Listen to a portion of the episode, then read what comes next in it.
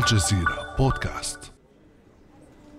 على مقاعد متجاورة وخلف طاولات بيضاء مقوسة يتناقش الصحفيون والمشرفون همسا.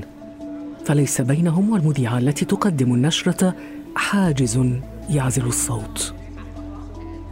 على طرف الطاولة قريبا من الباب رجل في وسط الأربعينيات يغطي رأسه الشيب يراوح بين النظر في شاشة جهازه وزميله الجالس. اكتسى وجهه بشكل مفاجئ ملامح الصرامة ووزع أوامر بصوت خافت. تسربلت الشاشات المعلقة في القاعة الفسيحة بعارضة حمراء. وظهر سطر أبيض بخط عريض. 15 second left. هرول صحفي شاب باتجاه المذيعة المنهمكة في تقديم النشرة ووضع الورقة أمامها مستغلا وقت عرض تقرير. أمسكت المذيعة الورقة بيمناها لثوان تلقت بعدها الإشارة من غرفة التحكم. 2 1 كاميرا 1 كيو نبدأ بهذا الخبر العاجل الذي نشاهده على شاشتنا والذي يفيد نقلا عن التلفزيون. هذه صورة غرفة أخبار الجزيرة على مدار الساعة. وخير من نستذكر معه ذاكرة العام. من عايش هذه الصورة على مدار العام من غرفة الأخبار. محمد معوض مشرف غرفة الأخبار في قناة الجزيرة الإخبارية. أهلا بك محمد. أهلا خديجة خلف ال- الميكروفون الإذاعي هذه المرة. وليس في استديوهات الجزيرة تحت نعم. الأضواء. نعم. آه، محمد أنت أحد صناع المطبخ الإخباري في الجزيرة. اليوم أنت الطباخ وأنا النادل الذي يقدم الطبخ للمشاهدين لكن اليوم من استوديو بودكاست الجزيرة نحاول أن نستذكر مع المستمعين أصواتا من ذاكرة العام المنصرم. ستكون محمد بدايتنا مع حدث. هذا الحدث غطى جل أيام العام.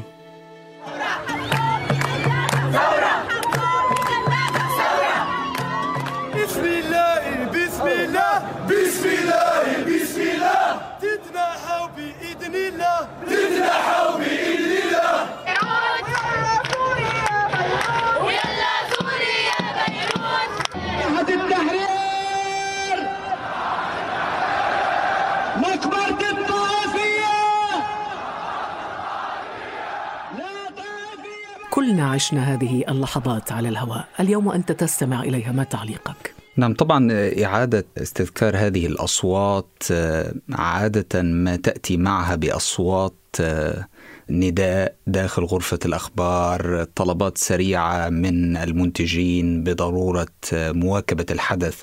كانت أحداث متسارعة عودة المتظاهرين للشوارع في الشرق الأوسط شمال إفريقيا وأيضا في كافة أنحاء العالم كان حدث مهم. يمكن أن نطلق على هذا العام خديجة بأنه عام المتظاهرين مجددا.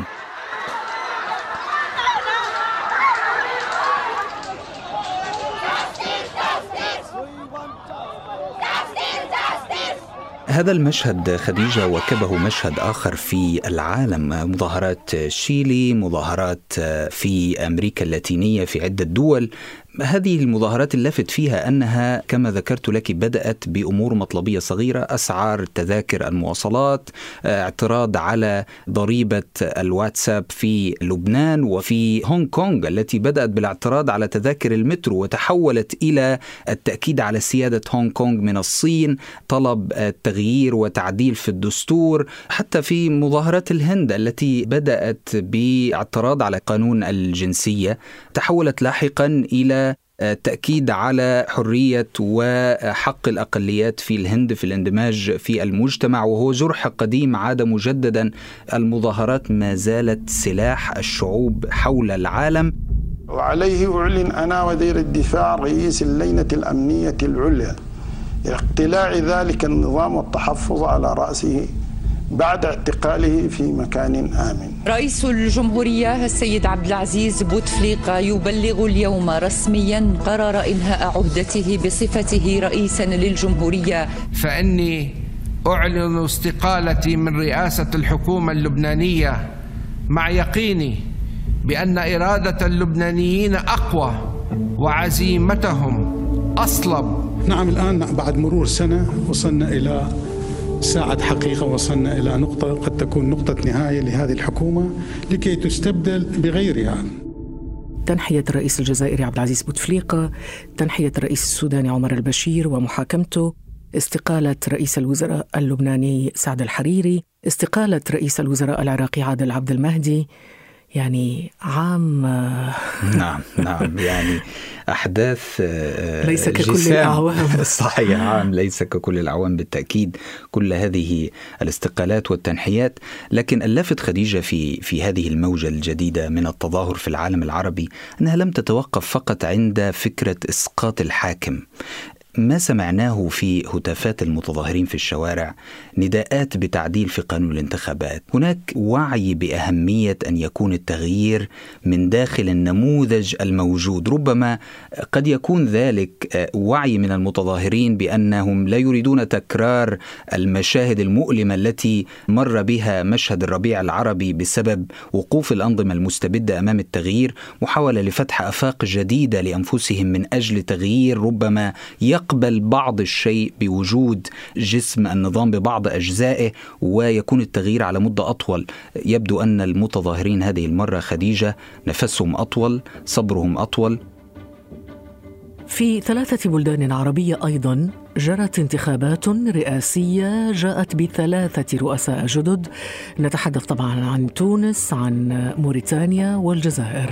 لقد كانت هذه الانتخابات ذات دلالة خاصة بالنسبة للشعب والوطن. فلأول مرة يتم تداول سلمي على السلطة بين رئيسين منتخبين. ليطمئن الجميع أن تونس ستبقى تونس ستبقى مفتوحة على العالم. أمام هذه اللحظة التاريخية التي عاشتها الجزائر بالأمس في استحقاق انتخابي رئاسي قال محامي أسرة الرئيس التونسي المخلوع زين العابدين بن علي إنه توفي في منفاه بالسعودية إثر أزمة صحية. آه، نقلا عن التلفزيون الرسمي المصري بوفاة الرئيس المصري السابق محمد مرسي أثناء جلسة محاكمته. تنقل الرئاسة التونسية الآن وفاة الرئيس التونسي الباجي قايد السبسي عن عمر ناهز 92 عاما. تعليق سريع. توفي ثلاثة رؤساء عرب هذا العام. أحدهم سجين بعد انقلاب والآخر منفي بعد ثورة وثالث منتخب يمارس الحكم. تعليقك. ما بعد وفاة الرؤساء خديجة يوضح كيف أن العالم العربي بات مختلفا في هذا الوقت. فهب أن التغيير في تونس لم يكن قد حدث وأن زين العابدين بن علي موجود في الحكم وكيف كان سيكون الانتقال السياسي؟ هل كان سيكون بالسلاسة التي حدث بها الانتقال من الباجي قايد السبسي إلى انتخابات ورئيس جديد؟ هل كان سيكون بهذا الشكل الديمقراطي أم لا؟ نحن أمام عالم عربي مختلف وفاة الرؤساء بات لها معنى مختلف عن السابق طبعا محمد آه، هذا بالإضافة إلى وفاة رئيس الأركان آه، أركان الجيش في الجزائر أحمد قايد صالح آه، قبل أيام نعم خديجة كنا نتحدث أذكر أن وقتها كنا معا في غرفة الأخبار وأنت أثرت ملاحظة أن بوتفليقة كان يتمنى مثل هذه الجنازة نعم. لكنه نحي عن الحكم صحيح. بفعل المظاهرات والقائد صالح سلم البلاد لرئيس جديد ثم حدثت هذه الجنازة التي كنت علقت عليها من الجميل أن تتحدثي عن صحيح صحيح هذه من مفارقات ال- الزمن أنه والسياسة أيضا الرئيس عبد العزيز بوتفليقة الذي نحي عن الحكم كان يتمنى أن يحظى بجنازة رسمية ويحضرها رؤساء دول وفي النهاية الذي حظي بهذه الجنازة الرسمية هو أحمد قايد صالح. طب محمد قضية أخرى شاغلتنا لأكثر من عام في الحقيقة وفي ختام العام الحالي جاءتنا بعض النتائج لنتابع معا محمد. أصدرت المحكمة الجزائية بالرياض أحكاما ابتدائية بحق أحد عشر من المدعى عليهم تقضي بما يلي ألف. قتل خمسة من المدعى عليهم قصاصا. وهم المباشرون والمشتركون في قتل المجني عليه رحمه الله. باء سجن ثلاثة من المدعى عليهم لتسترهم على هذه الجريمة ومخالفة الأنظمة بأحكام سجن متفاوتة تبلغ في مجملها 24 عاما. طبعا محمد استمعنا الآن إلى المتحدث باسم النيابة العامة السعودي. هذه لحظة انتظرها الناس كثيرا لقضية شغلت الرأي العام العالمي وليس العربي فقط. طبعا لا ننسى محمد أنه أنت آه، غطيت هذا الحدث من آه، هناك من تركيا. أرسلتك الجزيرة لتغطية آه، هذا الحدث هناك. نعم خديجة لازلت أذكر بالحديث عن أن هذه الأحكام لم توضح جديد أو تذكر شيء أو توضح غموض هذه القضية. أنني عندما كنت أخرج على الهواء وأتحدث بهذه الجملة وفق مصادرنا من مكتب الادعاء العام فإن جمال خاشقجي عندما دخل إلى مقر القنصلية هنا خلفي تعرض للخنق مباشرة والقتل ثم جرى تقطيع جثته. كنت أنهي الهواء ولا اصدق ما قلت برغم أننا كنا متأكدون تماما من أن مصدرنا في الادعاء العام التركي مصدر متين وصحيح وهذه المعلومات دقيقة لكن أصدقك القول أنني لم أكن أصدق أن هذا جرى و من هول الحدث. من هول الحدث وما زلنا نبحث عن إجابات على الكثير من الأسئلة. في منطقة الخليج دائما محمد نتابع.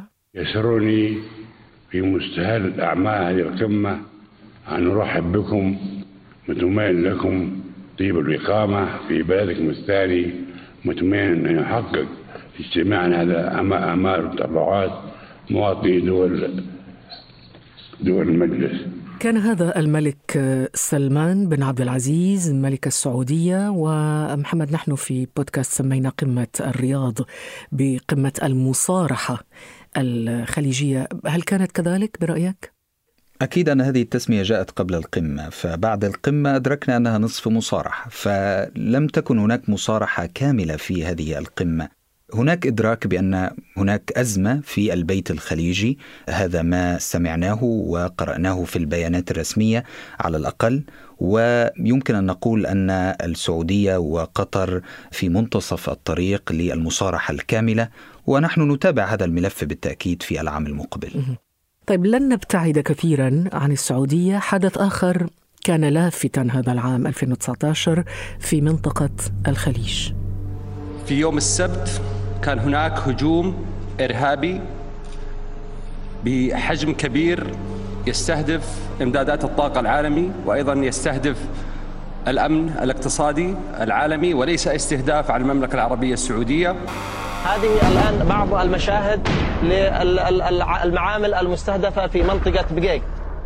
استمعنا محمد إذن إلى متحدثين من الحوثيين ومن التحالف السعودي الإماراتي بشأن استهداف أرامكو.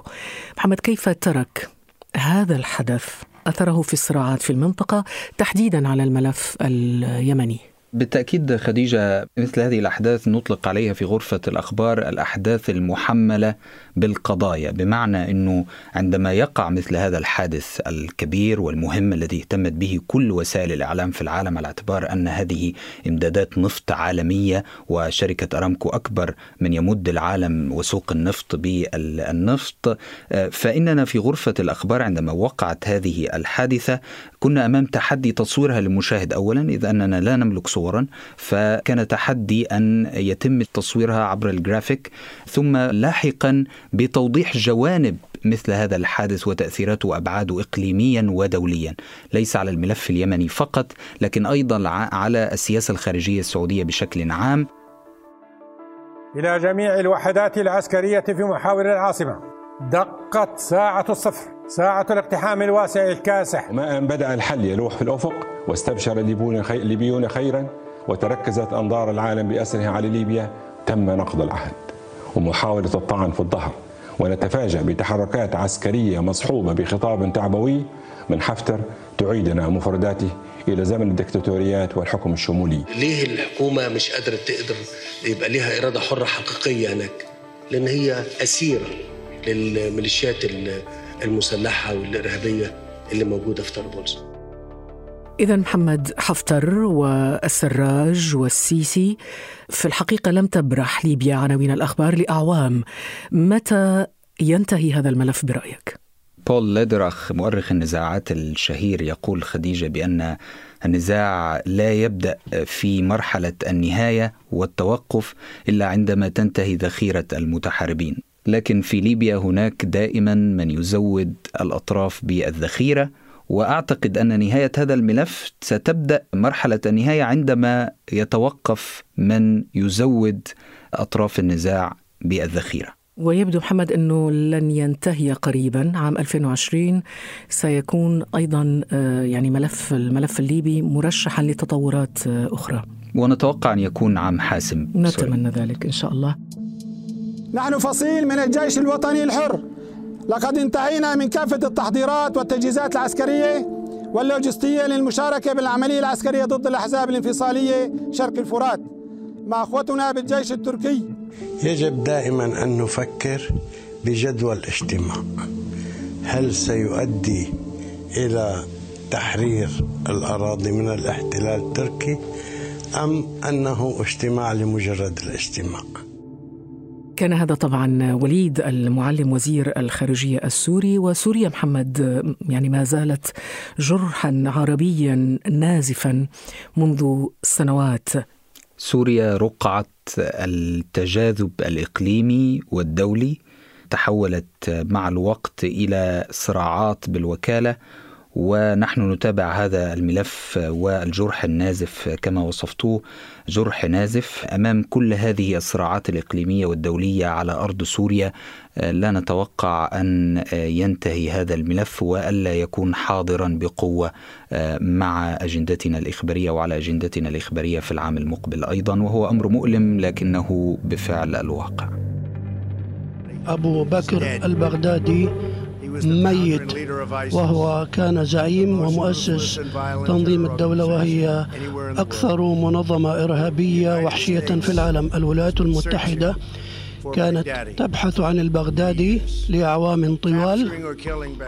محمد إذا قتل البغدادي كما قال ترامب وهذا أيضا من الأحداث التي تعاملت معها الجزيرة بالعواجل والتغطيات المفتوحة. لكن هل انتهى التنظيم؟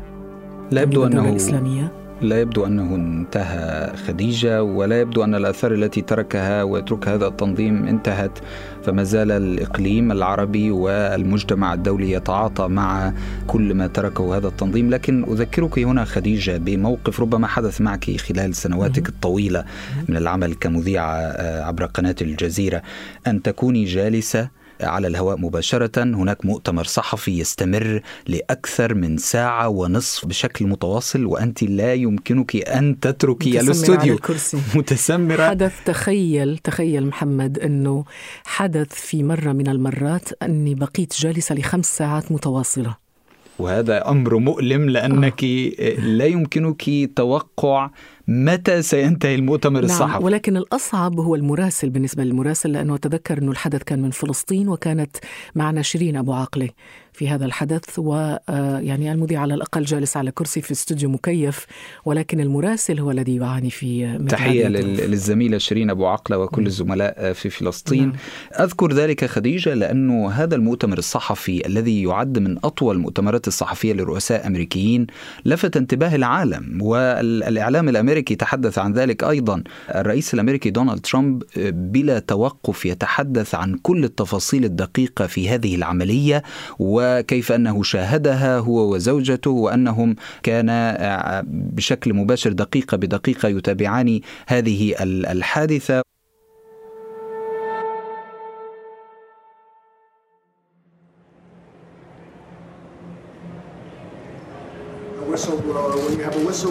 نحاول أن نعرف هوية المخبر.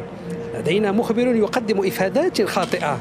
وكما تعلمون وربما فهمتم ذلك الآن أن ما قلته للرئيس الأوكراني كان ممتازا. على الصعيد السياسي وما قامت به رئاسة ترامب يظهر الحقيقة خذلان الرئيس وخيانته لمنصبه وخذلان وخيانته لنزاهة الانتخابات. ولذلك اليوم أعلن بأن مجلس النواب سيمضي بإجراءات تحقيق مرتبطة بعزل الرئيس. يعني يبدو ترامب كالقط أبو سبع رواح كما قال أحد ضيوف البودكاست مرة. نعم خديجة بالتأكيد. سيكمل رئاسته. مسألة عزله بعيدة المنال بالنسبة للديمقراطيين. أعتقد هم يدركون ذلك. رئيسة مجلس النواب حتى الآن تؤخر إرسال ملف الاتهامات ولائحة الاتهام إلى مجلس الشيوخ إدراكا منها بأن الجمهوريين في مجلس الشيوخ لا ينوون إجراء المحاكمة بالصورة التي قد تؤدي إلى عزله. لكن نذكر هنا خديجة أننا في غرفة الأخبار نتعامل مع ملف الرئيس الأمريكي دونالد ترامب على أنه ملف ثقيل على اعتبار أن هذا الرجل رئيس مختلف للولايات المتحدة. الأمريكية. كما يقول بتعبير الأمريكيين degradation of norms أنه دهور معايير كل المعايير الرئاسية غير كل المعايير الرئاسية. عندما يتحدث ليس كأي رئيس أمريكي عندما يكتب ليس كأي رئيس أمريكي عندما يخاطب الصحفيين ليس كأي رئيس أمريكي. ولهذا فنحن نتعامل مع شخص يريد أن يتحدث عندما ينتقد ليس ك... كأي رئيس كأي رئيس أمريكي. اليوم في الأخبار كان يسمي نانسي بيلوسي بالمجنونة. صحيح. و... ونحن نواجه مشكلة بالمناسبة. هل نستخدم ه... هذه الألفاظ أم لا؟ هل نذكر هذا اللفظ أم لا؟ ونكون مضطرون إلى أن نذكر هذا اللفظ نعم. لأنه في النهاية رئيس الولايات المتحدة الأمريكية. عندما يتحدث فهذا خبر. نعم. ويبقى العالم كله حبيس تغريداته بالتأكيد. ومزاجاته بالتأكيد الشخصية. بكل تأكيد. نعم. سنذهب محمد إلى شخصية ليست مختلفة كثيرا عن ترامب. بالك راح فين؟ أكيد آه آه يماثله في الشعر الأصفر ربما بوريس جونسون. بالضبط. إذا هذا العام آه شهد أيضا انتخابات مبكرة مصيرية في بريطانيا وانتخب فيها بوريس جونسون مجددا وتقرر خروج بريطانيا من الاتحاد الأوروبي. اسمحوا لي إذا لم أستطع ذكرهم جميعا. لكن قبل كل شيء أود أن أشكر شعب هذا البلد على المشاركة في انتخابات ديسمبر والتي لم نكن راغبين في الدعوة إليها. اسمحوا لي أن أقولها بكل وضوح. لن أقود هذا الحزب في أي حملة انتخابية في المستقبل. محمد هذا كان طبعا بوريس جونسون وغريمه في الانتخابات جيريمي كوربن. هذا الرجل الذي عرف بسائق الدراجة نعم. يبدو أنه يذهب إلى مكتبه على دراجة نعم يحب ذلك كثيرا. هو هو يحب أن يلفت الانتباه والنظر دائما. أعتقد هذا هو التشابه بينه وبين دونالد ترامب. وإن كنت أرى أن بوريس جونسون عاقل أكثر؟ يعني يمكن القول أنه يجيد إدارة معاركه. وهذه أبرز المعارك الانتخابات. سحب حزب العمال المعارض إلى الانتخابات للموافقه على إجراء انتخابات مبكرة وانتصر فيها انتصارا ساحقا. لم تقدر عليه تريزا ماي رئيسة الوزراء السابقة التي ذهبت إلى انتخابات مبكرة من أجل ذات الشرعية التي تتعلق بتأكيد عملية الخروج من الاتحاد الأوروبي لكنها فشلت في أن تحظى بها واضطرت تشكيل حكومة ائتلافية. بوريس جونسون الآن بهذه الانتخابات أصبح قويا أصبحت له كلمة داخل البرلمان البريطاني قوية وهو ما أدى سريعا إلى إقرار مشروع قانون الخروج من الاتحاد الأوروبي بالقراءة الثانية وبات الأمر مسألة وقت.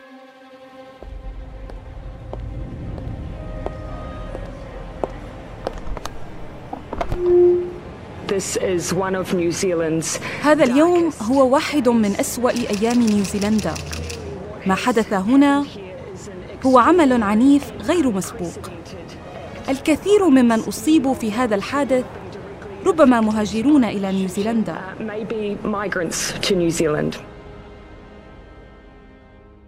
محمد في خضم هذا الحدث وفجاعته برزت رئيسة وزراء نيوزيلندا كرمز للتسامح.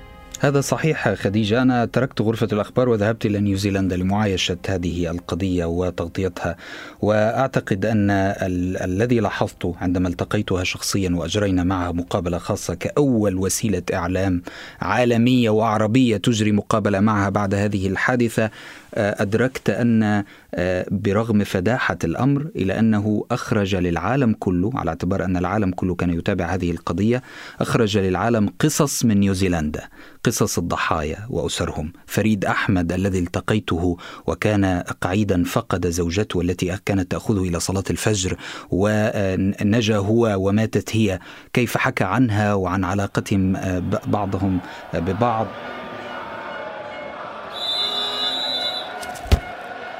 ما بين طموح البحرينيين وما بين رغبة السعوديين. تأتي المباراة النهائية خليجي 24 هناك نادي فلامينغو على تم جميع الجبهات. صدقوني أجواء رائعة جدا في مدرجات استاد خليفة يصنعها عشاق البرازيل.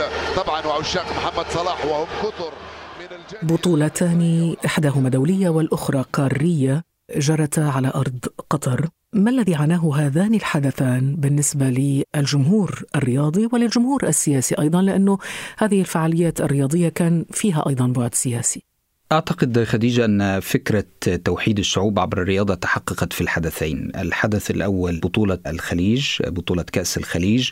كل دول الخليج شاركت في هذه البطولة خاصة الدول التي تحاصر قطر. ومن ثم كانت هناك أجواء مختلفة بين المشجعين الذين أتوا من هذه الدول في رحلة نادرة إلى قطر منذ الحصار وكانت الأجواء مختلفة. توحدت شعوب الخليج في هذه البطولة وأيضا في البطولة الأخرى كأس العالم للأندية. كنا نسير خديجة وأعتقد أنك شاهدت ذلك في قطر في شوارع الدوحة وخاصة في سوق واقف وكان مجموعة من مشجعي الفرق اللاتينية التي أتت للمشاركة في هذه البطولة يرتدون الزي الخليجي العجال والغطرة والثوب. وهذا يدلل على أن الثقافة والمزج الثقافي عبر الرياضة أمر رائع عندما يكون واقعا أمامك وتشاهده وهذا أعتقد سيكون من من أهم الأشياء التي سنتمتع بها كساكني الدوحة والمقيمين فيها والقطريين خلال كأس العالم المقبل في قطر. اوزيل قدم نموذج للرياضي صاحب الضمير الحي ويملك الشجاعة الذي ربما لا نملكها أحد هو يحارب غول اقتصادي قوي وهو الصين. الصين تتحكم في السوق الاقتصادي الرياضي للدوري الإنجليزي للدوري الأسباني. كان هذا النجم المصري محمد أبو تريكة. محمد تابعت بالتأكيد قصة اللاعب الألماني التركي مسعود أوزيل. بالتأكيد الرياضة تكشف أحيانا نوايا الساسة والسياسيين ومسألة الإيغور ملف مهم حاضر معنا بقوة في غرفة الأخبار. العام المقبل سيتصاعد ويكون له أهمية كبيرة بالتأكيد مع تصاعد هذا الملف خاصة وأنه الصين الدولة الشيوعية الكبرى في العالم التي تتخفى خلف الرأسمالية باعتبارها جزء من اللعبة الاقتصادية العالمية وتنافس كغول اقتصادي كبير الآن وكدولة عظمى اقتصادية بعد الولايات المتحدة الآن يتكشف للعالم الممارسات الشيوعية التي تتخذها سواء مع المسلمين الإيغور أو أيضا داخليا في التعامل مع الحريات والديمقراطية فيها.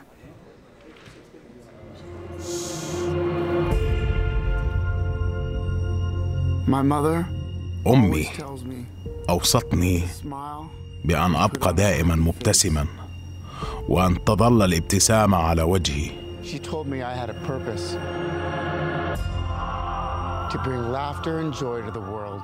شهدت عدة ولايات أمريكية تأهبا أمنيا يتزامن مع بدء عرض فيلم الجوكر في قاعات السينما إثر مخاوف من اندلاع أعمال عنف بعد مشاهدة الفيلم محمد بالتاكيد تعرف شخصية الجوكر. صحيح شاهدت الفيلم, شاهدت الفيلم. مرتين. بعد.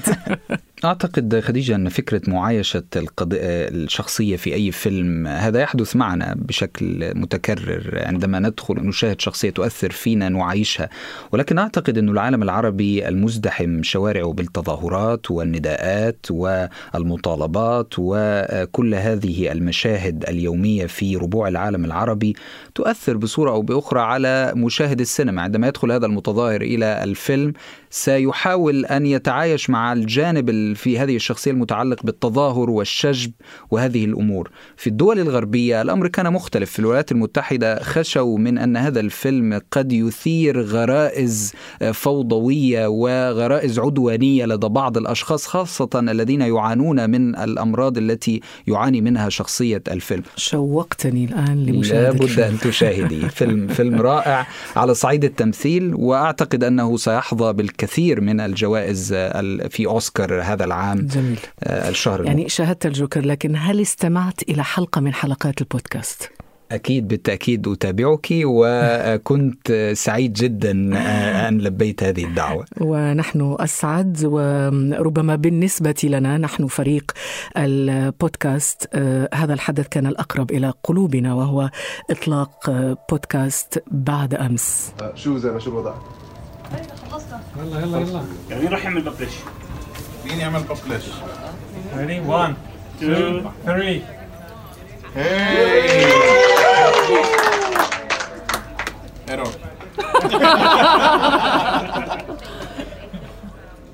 موفقون دائما وهذا البودكاست الرائع شكرا لك محمد ونتمنى لك وللمستمعين عاما سعيدا مديدا إن شاء الله. نلتقيك في غرفة الأخبار. إن شاء الله. اليوم؟ مداوم اليوم؟ مداوم اليوم. خلاص نلتقي مساء في غرفة الأخبار. نلتقي إن شاء الله. السلام عليكم. كيف حالكم جميعا؟ كانت سنة مليئة بالتحديات. لكننا اجتزنا الحقيقة. مستمعوا بعد أمس ودعوا معنا العام المنصرم 2019 كان عاما سيئا على بلاد ليبيا. أسأل الله سبحانه وتعالى أن يكون العام الجديد عام 2020 عام يحمل في طياته الخير. مرت حافلة بمجموعة من الأحداث والإنجازات. كان عاما آخر يضاف إلى معاناة اليمنيين. لا شيء سيبقى. ها هي 2019 ترحل وتستعد لإغلاق الأبواب.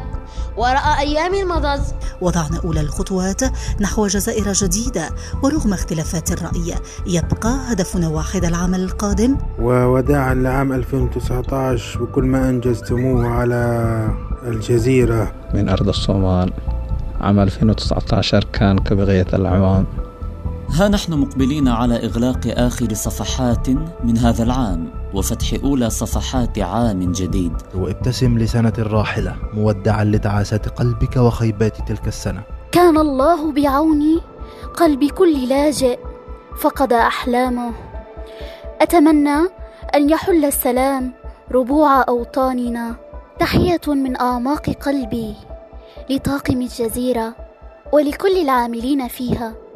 دمتم بود؟ روان من قطاع غزة الصامت. أود أن أشكر المعروف شيء. في العام 2019 مرحبا. تحياتي لفريق جزيرة على كان هذا بعد أمس.